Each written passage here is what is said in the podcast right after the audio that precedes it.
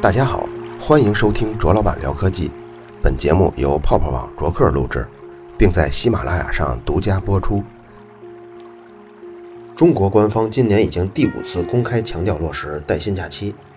最近一次说的是有条件的单位可以根据实际情况在夏季灵活安排工作时间，使职工周五下午与周末的时间相结合，实现小短假。据说这是在经济放缓的背景下，中国官方重视鼓励旅游和休闲经济的一种方式。这个新闻一出啊，我突然想起，每次七天长假之后，我们都有同事就提起建议，就说还不如取消大长假呢，只保留春节一个大长假，其他假期都不休息，比如像国庆节呀、端午节都都不休了。但是呢，一周从五天工作改为四天工作，这样每周呢就有三天的休息时间。这么改完了以后，好处在哪儿呢？就是说，比如有旅游计划的人，他们就不会扎堆出现在景点中。你比如前几天我们去动物园，那个效果啊，就是只看见人，看不见动物。不知道听节目的你感觉这个建议怎么样？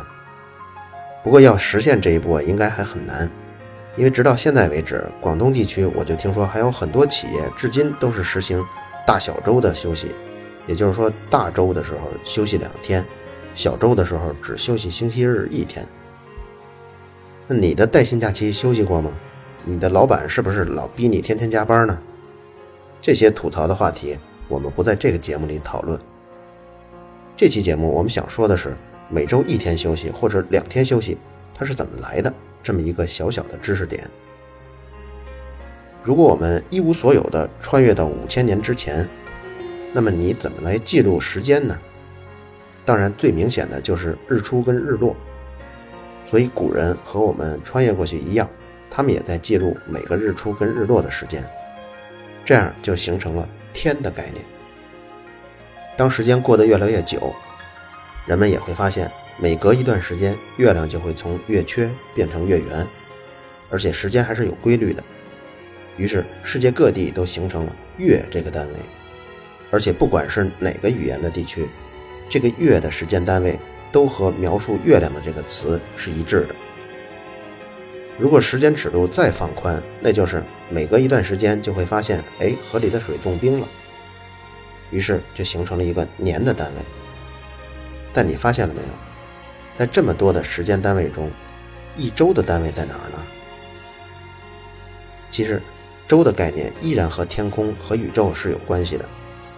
几千年前，人们就可以通过肉眼来观测，确定了水星、金星、火星、木星跟土星。其中，水星、金星、火星离地球都很近，只要认真观察，几乎不会错过它们的运行规律。但很幸运的是，土星跟木星虽然距离我们非常远，但是我们还是可以看到，因为它的体积非常非常大。不过，像海王星啊、天王星那就太远了，直到最近二百多年才发现。所以，如果你要是穿越五千年前回到过去，每天晚上抬头仰望星空，天空中有规律的在活动的星体就是月亮、水星、金星、火星、木星和土星。其他天空中的亮点都是一闪一闪的，位置并不变化。所以几千年来，这六颗天体连同早上能看到的太阳，都有无穷多的机会把它们赋予各种的意义，比如。古巴比伦人就首先用六颗天体加上一个太阳，这七个星体的循环来记录时间。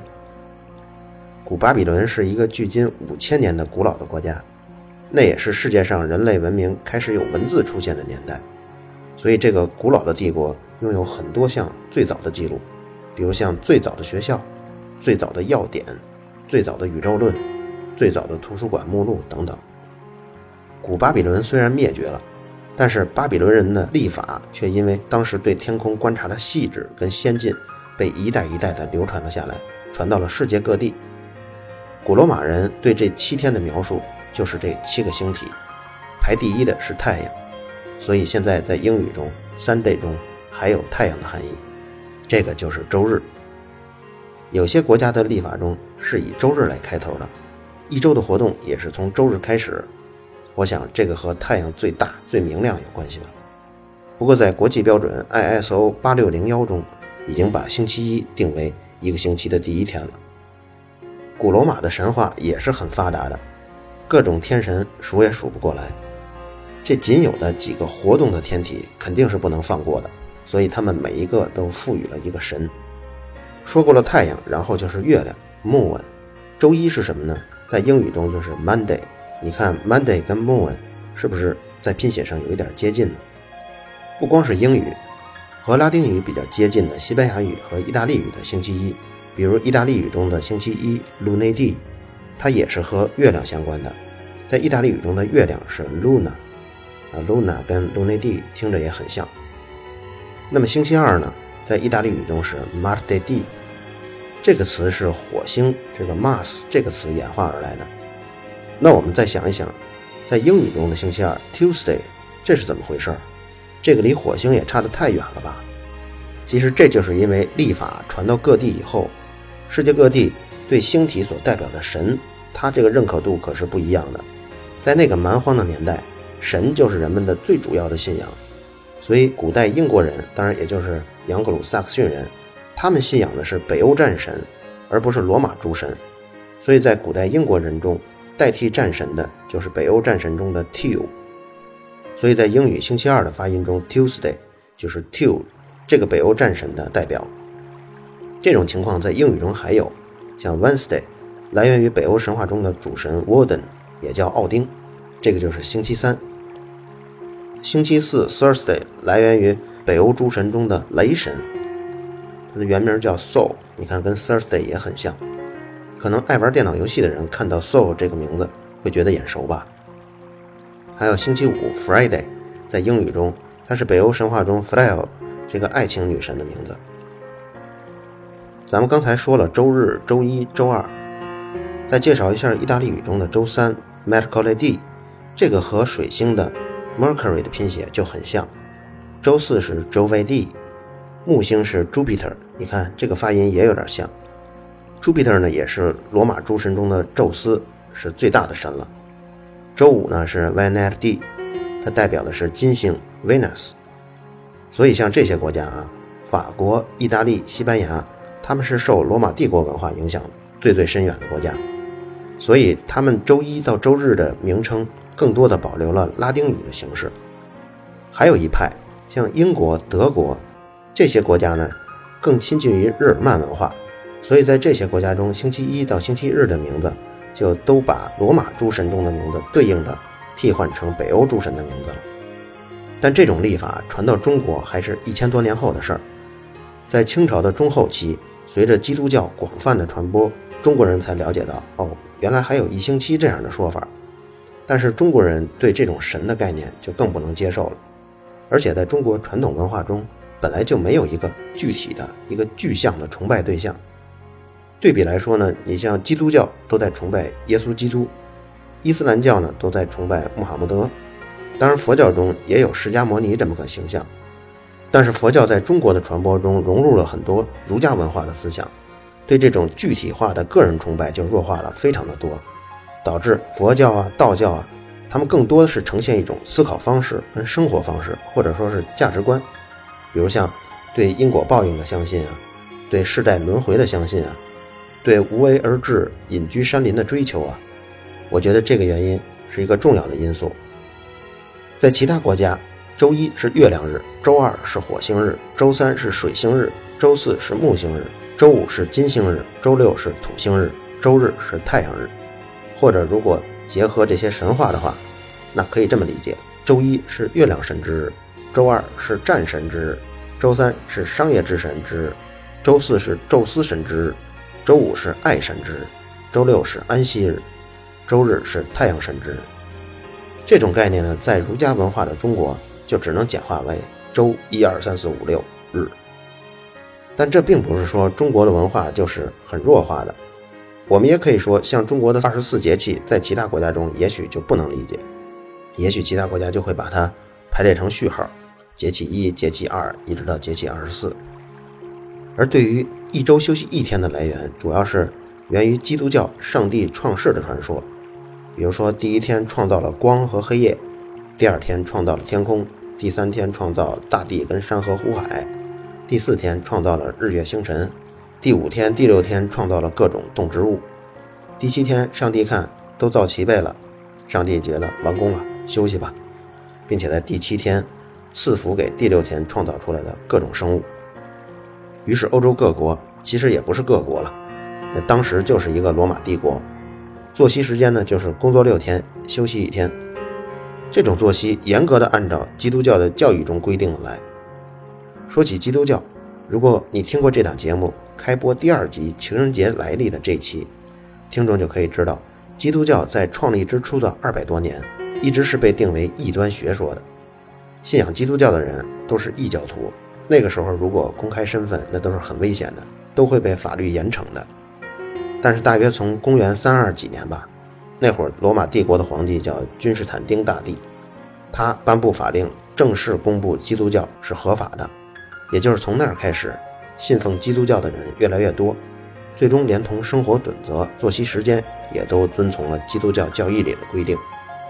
那至于说为什么上帝创世的故事正好是七天呢？我想更多还是受古巴比伦人对天象的观察，因为这种天上有七个最重要的星体的概念。深深地植入到古代人的心中，不论讲什么故事，都难免在心中受到这些影响。知道上面的故事，我们就谈一谈一周双休是怎么来的。当然，我说的并不是中国的双休，而是世界其他国家的双休是怎么来的。它有两种原因，一种是基督教各派中啊，他们对哪天做礼拜，他们有不同的意见。比如像旧约中的，他们的安息日 Sabbath 是周六。但是信奉新约的人，主要是在周日，也就是主日，主日就是耶稣复活的那天，他们是在那天要纪念耶稣复活。所以，如果只是周日休息的话呢，那对信奉旧约的这些基督教徒来说，他们星期六要做礼拜就很不方便了。为了解决这个矛盾呢，干脆两天都休息，谁也别打架。还有一个原因，据说是一九二九年，美国经历了长时期的经济大萧条。在那之前，一周是休息一天的，因为萧条嘛，也开不出工资来，有些工人也不愿意工作这么长时间，他希望能利用更多的闲暇时间打第二份工，所以工作时间就从六天调整成五天。但因为这次经济危机持续的时间较长，所以此后五天的工作日就延续了下来。咱们国家一周休息两天，就是双休日。很多人都说是一九九四年中美关于中国进入世界贸易组织谈判的时候，美方突然提出说，全世界都是实行双休的，你们中国怎么就一周一休呢？中国必须尊重人权，所以实行双休是进入世界贸易组织的必要条件。所以我们现在每周实行双休，还是要感谢美国的。我刚才说的这个是一个段子，其实，但不能说美国提出这样的要求是一点用没有。但其实能做出这样重大调整的根源，还是我们自己的原因。你比如说，当初美国所说的中国一周单休不尊重人权，没有休息权，但实际情况当时是什么样的？作为一个赶上单休变双休的我来说，其实我也有发言权的。那个时候，职工在夏天，比如七八月份的时候，每天是可以提前两小时下班的。比如那个时候暑假，我爸经常夏天三点多就到家了。而且那时候还规定啊，气温超过三十八摄氏度就可以放假，而且每个月可以请三天的事假跟病假，工资照拿。对于女职工来说，产假呀是一个单位一个规定，不是现在的统一规定九十八天。比如那时候我们家，当时我是双胞胎，幺七幺中学考虑到我妈当时带两个孩子非常不容易，当时就给了十八个月的产假，工资照拿。你想这个跟现在的九十八天产假比起来？怎么比呀？其实当时不光是我一家，那时全中国的上班效率都很低，上班看报纸、织毛衣，或者中间偷偷溜出去买菜、接孩子，这都是常事儿。一九八六年的时候，国家科委中国科技促进发展中心对企业员工工作时长做了调研跟统计，按照当时的工作时长啊，每人每天应该工作两千四百四十八小时。但是真正的在岗时间呢，统计完只有一千八百个小时出头。一九八六年呢，还做过一个调查，有百分之八十的人在增加一天工资和不增加工资而增加一天休息这个二选一的选项中，选择了增加一天休息。一九八七年，这个课题组就完成了总体的报告和二十一项分项的报告。这些报告都是针对五天工作日实施的条件的研究。那时候的报告里提出，力争在二零零零年以前全面实行五天工作日。一九九零年的时候，五天工作日已经在国家科委小范围的试运行了一段时间了。一九九四年三月份，也就是我小学六年级的时候，就已经开始了大小周的休息方式，也就是单周休息两天，双周休息一天。到了一九九五年五月一号，咱们才最终实行了五天工作日，一周工作四十小时。好了，以上就是本期卓老板聊科技，在同名的微博和微信公众号历史消息中，还有其他更精彩的内容，期待您的关注。